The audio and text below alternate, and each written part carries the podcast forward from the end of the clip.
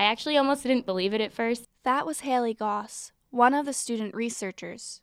And thankfully, Jacob was always in the lab too, and I called him over immediately to come and clarify and just double check what I was seeing. Jacob Jaskell, another student researcher, also had trouble grasping the reality of what they were looking at under the microscope. Well, when people think of plastic pollution, you think of the big stuff that's floating around in the garbage patches. When plastic's in the ocean, uh, the sun photodegrades it after like a decade or two, and then that doesn't go away. It just becomes smaller and smaller and smaller.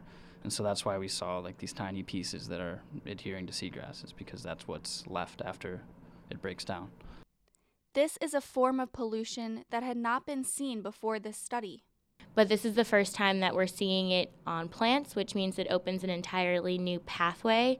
It means that different herbivores like urchin and herbivorous fishes and different types of organisms that eat plants will now be eating plastics. Microfibers are found in 90% of tap water. A single load of laundry can produce up to 800,000 microplastics, the most dangerous type of microfiber. We don't fully understand yet how this is going to affect human food, seafood consumption. This discovery might eventually have an impact on Boston seafood restaurants, as well as the Boston seafood industry.